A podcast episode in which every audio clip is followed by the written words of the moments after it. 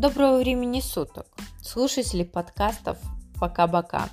На связи фея-хирург Женя. И сегодня я хотела бы с вами поговорить на тему здоровых суставов. Тема достаточно такая щепетильная, и за 5 минут трудно изложить все, что хочется, но мы с вами остановимся на главных моментах. Чтобы знать, как бороться с врагом, нужно знать его в лицо – Соответственно, зная некоторые особенности хрящевой ткани, мы будем знать, на что воздействовать. Сейчас я вам их перечислю. Значит, первое. Хрящевая ткань не имеет собственных сосудов. Что это значит? Это значит, что хрящевая ткань питается целиком и полностью из кости, которая рядом прилежит к нему. Все это происходит путем диффузии. Также хрящевая ткань имеет низкую регенераторную способность. В среднем это 45 суток. Соответственно, люди, которые начали принимать хондропротекторы, а, мой вам совет. Не ждите, что эффект наступит через неделю. Нет. Обычно это 4-6 недель, когда начинаешь чувствовать разницу. И, конечно же, еще одной особенностью хрящевой ткани является медленный обмен веществ. Почему медленный? Потому что все это происходит путем диффузии. И, как вы понимаете, доставить питательные элементы да, из косточки в суставную ткань достаточно затруднительно. Поэтому мы начинаем не с лечения каких-то проблем с суставами там, или будь то позвоночник, мы начинаем с профилактики. И профилактика имеет несколько векторов.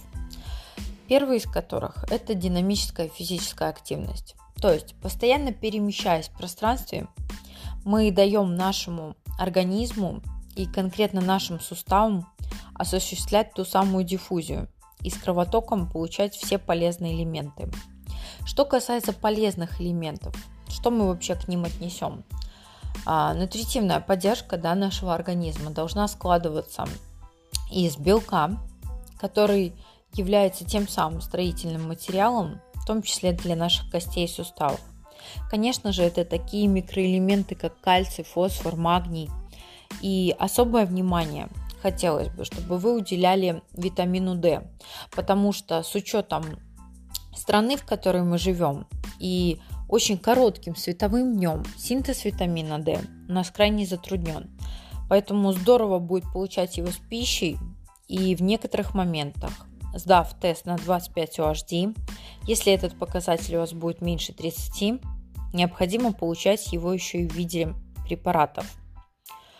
Также важным моментом профилактики является э, здоровье наших половых гормонов и здоровье нашей щитовидной железы, потому что именно парад-гормон и половые гормоны очень активно участвуют поддержании здоровья хрящевой и костной ткани. Пожалуйста, обращайте на это тоже внимание.